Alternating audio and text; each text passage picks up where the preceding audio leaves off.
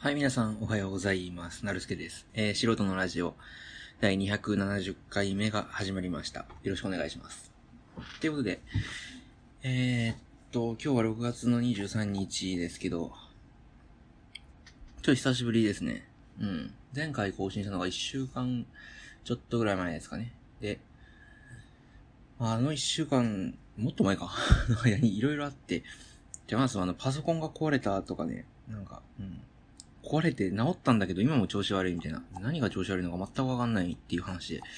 えー、まあ、ここから3分ぐらい、あの、知らない人にはつまんないパソコンの話してますけど。えー、とね、まず、急にね、普段は大丈夫、いつも通り立ち上げたら、ブルースクリーン立ち上がるようになっちゃって、で、セーフモードで立ち上げても、数回に1回しかセーフモードですらも立ち上がらなくなっちゃって、なんだろうなと思って。で、まあまあ、普通に考えたらマザーボードか SSD かっていう話だったんですけど、一応その、あの、簡単に変えれるところからっていうことで、兄貴に、あの、メモリ借りましたね。メモリ。で、8、4、2枚の8積んでたんですけど、兄貴から4、2枚、え、4、4枚か、借りて、え、それで、4、2枚出しで起動したら、起動したんですよね。で、起動して、よかったよかった。で、あの、よかったよかったっていうことで、えー、しばらくしたら、また、調子悪いなって、ブルースクリーンたまになるなっていうことで、えー、しょうがないから OS 再インストールしようかっていうことで、OS 入れ直したんですよね。そうしたらしばらくしたら、あの、しばらくは動いたんですけど、あの、なんかの表紙に、あ、それ USB だ。USB の、あの、キーボードを抜いたときに、パッて抜いたときにブルースクリーンになっちゃって、で、あ、入れたときかな？にブルースクリーンになっちゃって、で、あ、これもしかしたらマザーボードだなっていう話になって、えー、マザーボード、変えまして、で、使ってんのがね、古いやつなんですよね。えっ、ー、と、今、119、ん ?1190? 1190だっていう。ちょ、間違えたごめんなさい。1190かな。1190だっけ？うん。いや、一番古いやつで、CP も4790っていうやつなんで、在、2年ぐらい前のやつなんですね。で、まあ別にそれでも、あの、かなり問題なく動くんで、まあ CPU は変えたくないし。で、マザーボード新しいやつにしちゃったら、あの、CPU も、グラボも全部変えなきゃいけないんで、あの、これ嫌だなってこと。あの、型が合わないんでね。だから、あの、グラボ、グラボじゃねえや、マザボを、をその、前のやつ買って、じゃあ8000円ぐらいで買えて、あ、よかったよ。もう生産してないらしいんですけど、まあ8000円ぐらいで Amazon であってよかったな、っていうことで、セットしたら、まあまた OS 再インストールなんですよね。あの、普通動くんですけど、まあ一応マザーボードの中にもなんか設定とか入るんで、あの、念のために OS 再インストールして、そしたらしばらく動いてて、動いて動いた。あの、調子良かったなって思ったんですけど、昨日の夜ね、あの、iPhone 久しぶりにあのバックアップ取らなきゃって言われて、最初はあの、パソコンが調子悪くなってから iPhone バックアップ取ってなかったんで、まあ、そろそろ取るかっていうことで、あの、まあ、取ったらですね、あの、なんていうのかな、前の、あるじゃないですか。マザーボード直結じゃない USB のところに挿したんですね。ケースについてる。そしたら、iPhone が認識されて、されなくて、切れて、繋がって切れて、繋がって切れて、でも1秒間の間に何回も、ピボン、ビヨン、ヨン、ヨン、ヨン、ヨンってこう繰り返すようになって、で、あ、やばいなと思ってバーッと抜いて、で、マザーボード直結の方の、あの、USB のところに挿したら認識するんですよね。で、なんだろう、試しに、iPhone の挙動がおかしかった USB のところに、ソケットにマウスを挿したらマウスは動くんですよ。なんだろうおかしな。まあ、ブルスクが出てないからまあいいかっていうことで、えー、今、あれなんですけど、もしかしたらケースのところがおかしいのかもなって思ったり、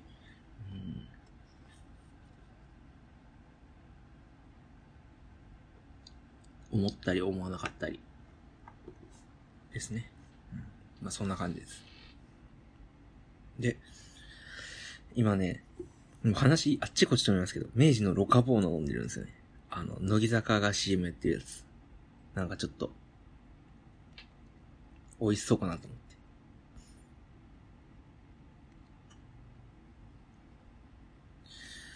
うん、割と美味しいですね。で、430ml 入ってるカフェラテなんですけど、明治ロカボーの。え、1本につき糖質が 9.9g っていうことで、かなり少ない。うん。ご飯一膳も全然ないんじゃない？うん。あ低糖質なんで、あの、甘くないしね。うん。体にいいだけじゃない。糖分取りすぎな人は体にいいだけじゃなくて、甘くないからね、結構優しい味がするしますね。苦いわけでもないし、本当に、優しい甘さ。何入ってるんだろう。あ、アセルパームが入ってるんだ。アスパルテームか。アスパルテーム？ちょ、わかんないけど。あの、何が入ってんだろう。乳製品。コーヒー。うん、セルロースとか。アスパルテームか。エルフェニルアラニン化学あ、これは甘味料。うん。だから合成甘味料が入ってるのかなうん。なんか合成甘味料も体にいいか悪いかみたいな議論があって、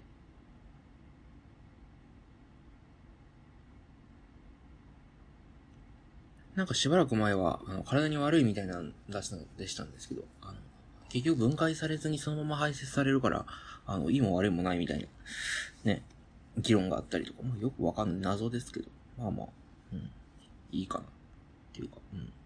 この味が嫌いじゃない人はまあいいかなっていう感じですけど。で、えー、っと、なんだろう、何の話しようかな。あ、そうだ。あの、なんだっけ、闘病中の朝、あの、え？誰だっけ？ちょ、名前出てこないや。あの、あと、海老蔵さんのね、嫁さんの、えっ、ー、と、小林真央さんが、あの、亡くなったみたいで、うん。あの、ちょこちょこテレビに出てる時から、あの、体調悪そうだなと思ってたんですけど、もうちょっとも、あの、年内は大丈夫かなと思ったんですけど、意外に早くて、びっくりですけど。まあ、それについて、あの、エビゾウさんがね、エビゾウ氏がね、エビゾウ氏があって、エビゾウさんがね、あの、ブログだっけな？なんかで、あの、今日悲しいことがありましたみたいな、あの、何時に記者会見、え、2時半だっけ ?14 時半に記者会見します。えー、それまでマスコミの方はお察しくださいみたいなことを、えー、おっしゃって、で、それでもまあマスコミはまあ来ますよ。あの、マスコミは来ますよって言ってもあの、あれですけど、芸能関係の雑誌とかですけど、まあ来ますね。あの、スポーツ新聞とか、あの、来て。でもそれについて文句、文句っていうか議論っていうかね、なんか、もうちょっと空気読んだらみたいな議論があると思うんですけど、それもどうかなって僕的には思ったりとか、うん。なんかまず第一に、そういったことを言う人に言いたいのは、まずも、もう一、今一度資本主義は何なのかを考えて、えー、日頃の己のね、行いを見直してみたらいいんじゃないかな。っていうのがまあ第一。うん。あの、マスコミもやっぱり、あの、新聞よりも、新聞テレビよりも、スポーツ紙っていうのはもっと資本主義によった部数、発行部数で勝負してる媒体で、大きな見出しつけたりとか。たらまあそういうことじゃないですか。あそういったあの、なんていうのかな。見出しとかで購買意欲を高めて、部数を増やすような、えー、金儲けに寄ってる、普通のメディアよりも金儲けに寄ってるメディアじゃないですか。だから、それがまあ仕事っていうのもあるし、あとは、嫌な、嫌だったら見なければいいじゃんっていうところに尽きて、うん。で、結局マスコミが吸ってなんか、あの、小林真央死にましたみたいな、亡くなりました。昨晩亡くなりましたみたいなのをバンってこう出したらみんな見ますよね。で、見てから文句言うでしょ。あマスコミおかしいって。いや、見てることで金になってるんですよね。で、なんでマスコミやめないかってって言ったら、もちろんそれはもう簡単に考えるったらわかりますけど、金になるからって、あの、ページビューが PV 増えるからなんですよね。めっちゃ簡単に言うと。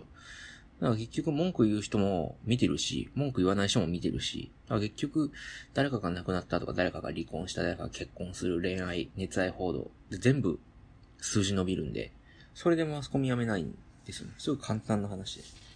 だからマスコミは、あの、中道の、中立中道の報道をしていると勘違い、えー、白と国民は言ってるのにもかかわらず、しろっていうことはしてないっていうことにも気づいてる、うすうす気づいてるのにもかかわらず、資本主義とは切り離した報道をしろって言ってるにもかかわらず、ピブーが増えるっていう謎のね、なんか、本当に謎ですよね。矛盾してることに気づいてないのか。ちょっとおかしいです。まあ、金になるんでいいんですけどね。マスコミ側からすれば。うん。っていう話で。うん。そうだね、難しい。だ例えば、あの、政治がね、政治のなんか、例えば安倍首相が忖度してくださいって。お察しくださいってのは忖度のことですよ。感じ取ってくださいね。安倍首相の忖度には、もっと突っ込めって言って、え、微増の忖度には、突っ込むなっていう。これどうなんのかな全部一律にする方がいいんじゃないですか？人が亡くなった時も、生まれた時も、結婚する時も、政治資金で汚職になった時も、金融が傾いた時も、全部一律の方がいいんじゃない？で忖度っていう言葉はすごく嫌ですね。お察しくださいっていう。そもそも、あの、マスコミの仕事っていうのは、は、大元が発表する前に、真実を暴いて世間に公表することがマスコミの大きな仕事で、言わなければ、大元が言わなければ、一生みんな知らないようなことを、えー、掘り当てるっていうのがマスコミの仕事だと僕は思ってます。で、そうですね。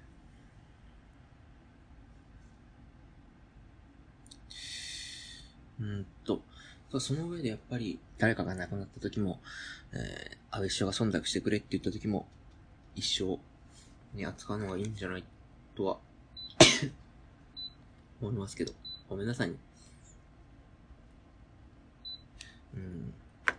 で、ごめんなさいねっていう前に切れよって話ですけど。でね、まあそのあり方がいいのか悪いのかについてはまあまた別の議論ですけど、するなっていうのは、おかしいですよね。うん。だからまず一度、マスコミっていうのは資本主義の中で動いてるものだっていうのを皆さん自覚していただきたい。で、僕が考えるには、えー、NHK だけが中立な報道をできる立場にあるとは思ってます。するかしないかは別です。今はしてません。今はしてないし、今後もしないとは思いますけど、でもできるかできないかっていうことで考えたら一番可能性があるのが NHK。NHK が潰れたらもう、あの、資本主義社会の中で、あの、企業、法人として立ち上がってる新聞社、テレビ局、マスメ、あの、雑誌、出版社、マスメディアが中道、中立中道の報道をするっていうのは無理だと思うし。まあ中立の報道がいいかどうかっていう議論もありますけどね。うん。どのぐらいかな。皆さんに言いたいのは、マスコミに文句つける前に皆さんの行動を思い考えてみたらどうかな。安、普段安いものか買ってませんか？普段、あの、お店で買えばいいものを Amazon で買ったりとか、1円でも安い方に行ってませんか？資本主義競争は煽ってませんか？っていうことですよ。それはやっぱりマスコミの、あの、報道につながると思ってますよ。すごい遠いと思いますけど、僕はかなり近いと思ってます。それ。うん。っていう話ですね。だからまあまあ、マスコミに文句がある方々はもう一度考え直してみていただきたいっていうぐらいですかね。うん。じゃあ、この、でも270回なのにもう終わりっていうのもあれだな。でも話が転ぶのもあれだな。ああ、そうだ。あの、スペシャルウィークあるじゃないですか。聴取率週間。ラジオの。その時のあの、朝のね、とラジオ、このまま、ここまで言ったら多分ラジオ聞いてる方は、あの、あの話するんだろうな、お分かりでしょうけど。スペシャルウィークの、あの、月曜日にね、伊集院光とラジオの、との、月曜日のゲストに、えー、っと、爆笑問題が来まして爆笑問題言うことおかしいんですよね。ちょっと頭おかしいからね、あの人たち。すっげえ面白いんですけど。あなんか言いたい方、朝、何時、10時、で、リアルタイムで聞いてないから、時間帯わかんないですけど、10時半とかなんですかね。10時過ぎとか。ぐらいですかね。うん。からゲストが来るんですよね。で、毎日絶対ゲストが来て、で、スペシャルウィークなんで、ちょっと、爆笑問題呼ぼうかっていうことで、爆笑問題来たんですけど、すごい、まあ、ポッドキャストだから何言ってもいいのか。あのね、聞いてない方に言うと、もう本当にあの、伊集院光とラジオとっていう番組は前の大沢ゆりの UU ワイドから、大沢ゆりの UU ワイドが40年ぐらい続いたの、30年、40年続いて、あの、長寿番組ですけど、でしたけど、その流れで聞いてくださってるんで、皆さん、あの、下町の職人さんとかね、なんか本当にあの、お年寄りの方がすごいよく聞いてくださってる番組で、その流れを継いで、伊集院光とラジオとっていうのも、そういったリスナーが多いんですよね。あの、はがきとかでも、若い方も聞いてますけど、やっぱりお年寄りの、あの、なんていうのかな。職人さんとか、八百屋さんとかなんかお店してる方とかもね、結構、あの、はがきで呼ばれてますけど、その番組に、爆笑問題が来て、で、言いたい放題なんですね。で、ほんと言いたい放題で、あの、なんだっけな、あの、クイズの話になって途中で。で、爆笑問題どうとかこうとかって。いや、伊集院はあの、頭いいからさ、って、クイズがあるじゃん、とか言って。ね、クイズ番組でなんか伊集院さんがね、最近クイズ、昔はクイズ番組なんかこう、東大生、兄弟生が一人で、だったけど、最近はもうそのクイズに特化した人が出てきたりとか、あとはもう、東大生対兄弟生バトルみたいなのになってるから、もう本当に俺勝てないんだよね、とかって。伊集院さんが言って。ほんならなんかあの、爆笑問題がね、爆笑問題タイタンの所属なんで。あ、なんか、なんかタイタンにもなんか一人東大生のお笑いが入ってきて、あ、ちょめちょめクラブでしょ。ちょめちょめクラブの大島くんっていうのがすごいクイズ強くて。で、なんか俺も対戦したことあるみたいな感じの流れ、話になって。そしたら、急にね、太田さんが、爆笑問題の太田さんが、ちょめちょめクラブの、あの、大島は100人切りって言われてんだよって言い出して、100人、100人なんかすっげえ女にモテる。100人とやったみたいな話、朝ですよ。100人とやったみたいな。で、あ、しまった、これ言っちゃいけないんだったって太田さんが言い出して、しらじらしい、わざとらしいとか言った話になって。で、生、生放送だから危ないですか？ら気をつけてくださいみたいな。深夜のラジオじゃないんですよみたいな話になって。で、言っちゃった言っちゃった、ごめんなさいごめんなさいみたいなんで。なんか、人、人、半笑いみたいな、人苦笑いみたいなのがあって。しらじらしい。なんか、みんなが言ってね。で、なんか、アシスタントの安田美香さん、安田さん、月曜日アシスタントの安田さんとかが、生ですから気をつけてください。生が一番危ないんですか？生が一番危ないんですか？もうな、太田さんが。生が一番危ないのは分かってます。だから俺今日コンドームしてきたって言い出して。で、な、朝です。朝の爽やかな時間帯ですってなって。すごいもう言いたい放題。うん。あ、なんかこう、あの、終わりの方でね、あの、田中さんに娘さんが生まれた。で、なんか友達とのパーティーみたいなところでね、なんか、あの、話してて。で、まあ、可愛い女の子で、って言って。で、女の子はもう生まれた時はいくら可愛かったって、でも聞き事にやったらフェラチオしますから、って言い出し。あの、朝、朝だよ。しかももうゲストのコーナー終わりかけなんですよね。一発目になんか重いの持ってきたなと思ったら終わりにも重いの持ってきた。でも、ガラスの向こうの大人がすごい困った顔してたらしくて。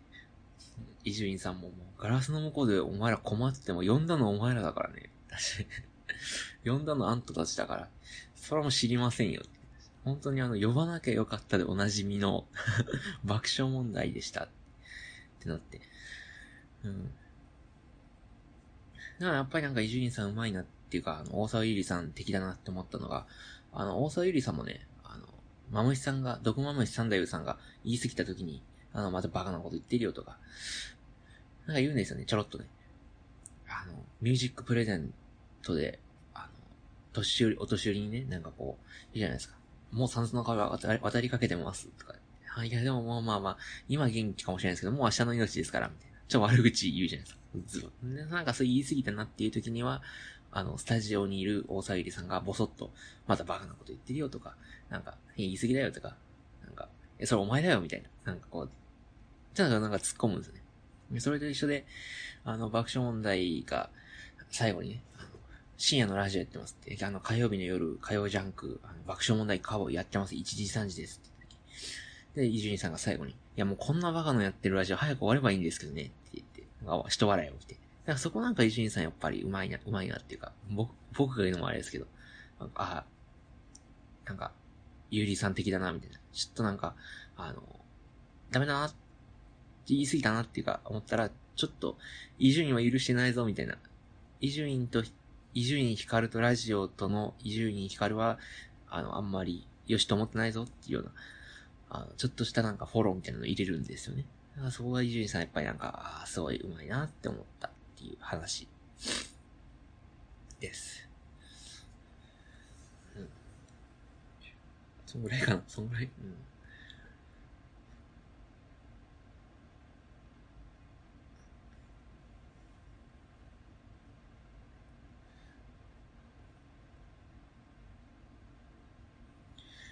だからなんかこう、あなんだっけ、石破さんが出た、石破茂さんが出たりとか、あと、あ三浦さんの回面白かったのは三浦雄一郎さんって合ってるかな。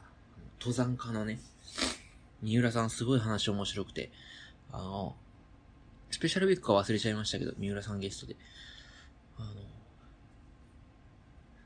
エベレストからなんかこう、エベレストだっけな？からなんかスキーで落ちるみたいな。登ってと、山頂からスキーで落ちるんです。だからそこで転げ落ちちゃって、あの、途中でバンこけて、何十メーターこうガガガガってこう転がり落ちて、で、たまたまその跳ねて、急斜面でね、あの、跳ねた50度ぐらいらしいんですね、斜面が。すごい、もう立ってたらもう直角らしいんですよ、見た感じ。で、バーンって転げ落ちて跳ねて、その、ガンってこう、なんていうのかな、衝突？あの、バーンとこう、地面にこう打ち付けられた場所が新雪で、そこでちょうど止まったみたいな。で、スキー板が、ビヤーって戻ってきたみたいな。多分なんか足にくくりつけてるのかわかんないですけど、スキー板がなんか、なんとかなった。それでなんとかなったみたいな。しばらくは死んだのかと思って。あの、今いるこの世界はもう、あっちの世界なのか、こっちの世界なのかわかんない。で、しばらくボケっとしてたら、あ、生きて、生きてるって思ったって。え、なんか、ここで死んでもなんかやっぱか、神の、なんていうの、ご加護、なんていうのかな。神の導きっていうのかな。ね、なんか、すごい、神に感謝みたいなことを言ってて。うん。で、面白いなと思ったのが、元からそういった思想なんですかみたいな。やっぱあの、キリスト教的っていうのが、なんか神に感謝、あの、日々、神様に感謝している方なのかなったら、そうじゃないっておっしゃるんですよ。だから普段は別に思わなかったけど、でも、そういう場面になって初めて、神様っていうのを感じて、あの、助かった時には、あ、神様がもう一度生かしてくださったからもう一回やれっていうことだとか、ここで死んでもまあそれは神様の導きだっていう風に感じたって、ふ、普通に感じたって、神様の息吹を感じたみたいなことをおっしゃって、それ面白いなと思って、すげえ、すげえ話だって思って。うん。普段ないじゃないですか。そのキリスト教の方だったらわかんないですけど。でも、普段僕は、ああ、神様って思うことないんで、すげえ話だなと思ったりとか。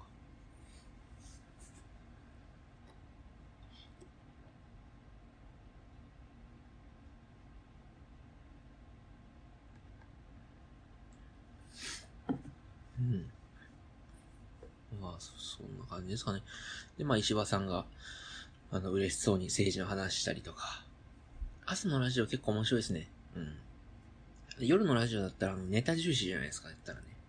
夜の深夜のバカ力は、あの、ネタ重視で結構、あの、一週間のうちに伊集院さんがあったこと、と先週だったら野球見に行った話とか、雨に打たれた話とかなんかこう、あるんですけど、朝のラジオは本当に企画があって、そこで本当にフリートークみたいなハガキ読んで、えー、その場その場で、まあでも、読むハガキ事前に打ち合わせしてるのかもしれないですけど、ほぼ本当にその自然な流れでゲストの方の話も自然な流れで、だから本当に伊集院さんの持ってる話術っていうのかな、話芸とかテクニックみたいなのがすごい出てて好きですね、明日の番組。面白い。なんか穏やかだし、ゆったりしてるし。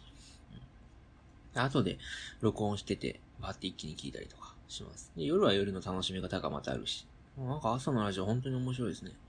うん。あの、夜ばっかり聞いてて、あの、朝、なんていうのかな、その、キレが足りないみたいな、あの、つまんないんじゃないかなって思ってる方も聞いてくださればわかると思います。あ、普通に面白いです。うん。特に僕のおすすめは、火曜日と木曜日かな。うん。火曜日が面白くて、あの、上田まりえさんとのペアの、あれが面白いんですよね。で、上田まりえさんも面白いし、あの、コーナーも面白くて、あの、俺の、え？俺の、ん？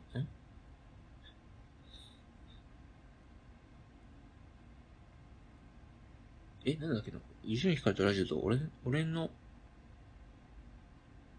俺の、な、え、ちょ、忘れちゃった。なんか、あの、昔食べた思い出の味ってあるじゃないですか。カフェとか、レストランとか、あの、下、下積み時代に食べた、あの、あの喫茶店のあのマスターが作る、あの、なんていうのかな。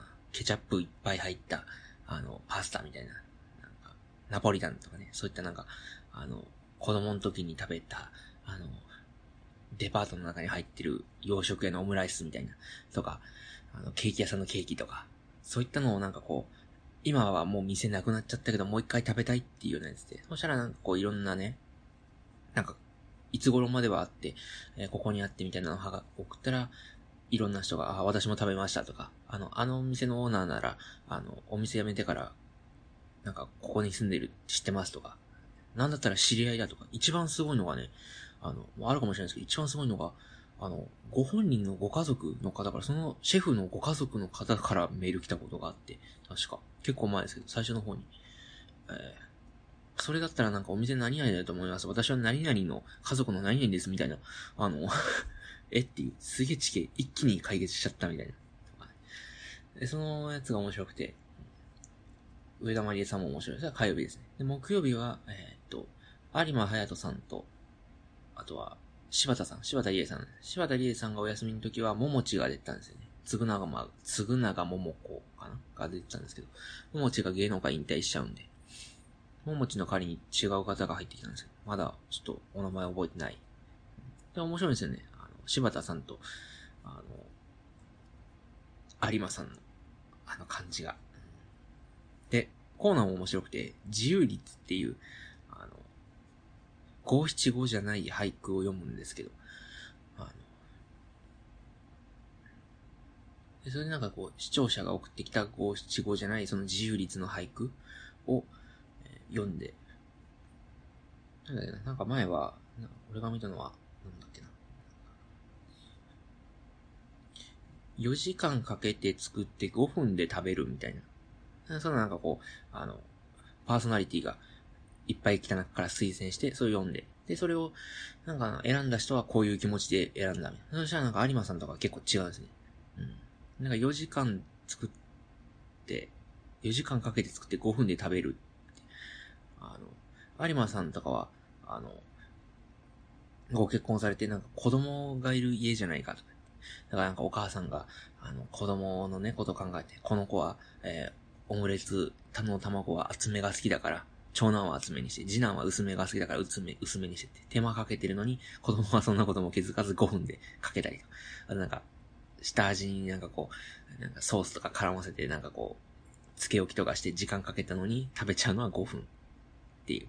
なんかそういう切ないなんか母親のなんかこう愛情みたいなのを感じるみたいなのを有馬さんはおっしゃったんですけど、伊集院さんはそうじゃなくて、こういう、僕は感じたのはこういうのでって言い出したのが、なんか本当にあの最近ある料理作るのが好きな人。例えば、えー、インスタとかあるじゃないですか。か4時間ぐらいかけて作って見栄えのいいものを作って、なんか満足して、で食べるのはそんなにっていう、なんか、綺麗なのが作、作れたっていうことに満足。それが好きで、食べるのは別にそんなに。だから4時間かけて綺麗なものを作って、写真に撮って満足して、もう5分ぐらいでバッて食べちゃうみたいな。なんか最近の流行りみたいなものを感じたっていうような。全然違う意見っていうのは、あの、そういったなんか、考えが出てきて、面白いんですよね。で、なんか、選ばれる自由率も、自由率俳句も結構綺麗で、うん。なんかね、すごい、なんていうのか。あの、うん、感動というか、しますね。なんか、覚えてるのが、えー、っと、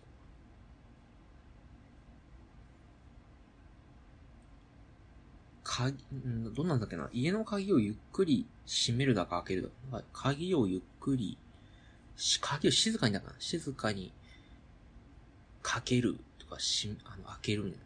そんな感じ、なんか、うん。あの、夜、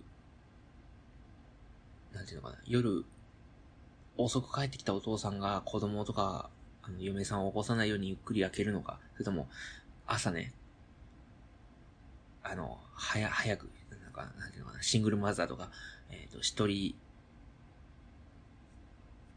で、そのお父さんとかがね、一人で子育てして朝早くから仕事に行くのに子供を起こさないようにゆっくり鍵かけてるんじゃないかとか、あの、なんていうのかな、それなんかいろんなことが出てきて、なんか面白いなって思ったりとか、そんな感じですね。うん。だか聞いてみたら意外と面白い。木曜日です、それ。なんか柴田さんとあの、有馬さんの話も面白くて、僕木曜日結構好きですね。こんな感じ。なんかなんか聞いてみてくださいっていう感じです。もう全然取り留めのない話だったけど。何がいいって、あの、スペシャルウィークとそうでない時の企画がほとんど変わらないっていうのが良くて、スペシャルウィークはなんか、プレゼントのコーナーが増えたりとかするだけで、ほとんど変わらないですよ。ゲストは毎週来るし。で、僕が嫌いなのって、あの、ジャンクとかでもよくあるんですけど、スペシャルウィークの時だけゲスト呼ぶやつあるじゃないですか。僕あれ嫌いで、いつもと同じことやってほしいんですよね。いや、伊集院さん好きで、スペシャルウィーク関係なしで深夜のバカ力。たまに、本当にたまに企画やったりするんですけど。前なんかあの、サイコロ振って俳句を作るみたいなね。なんか、サイコロ3つ振って、えー、例えば662とかだったら662の俳句を作って送って優秀なやつが読まれて、で読まれた人の中からなんか、深夜のバカ力カードを送るみたいな。たまにあるんですけど、でも、ゲスト呼ぶことはもうなくて、好きです。だからあの、普段と同じ調子で聞けるっていうのはすごいいいかもしれないです。そういうのが好きな方であれば。っていう感じです。だからなんか、トラジオとおすすめなんで、まあ聞いてみてくださいっていう感じ。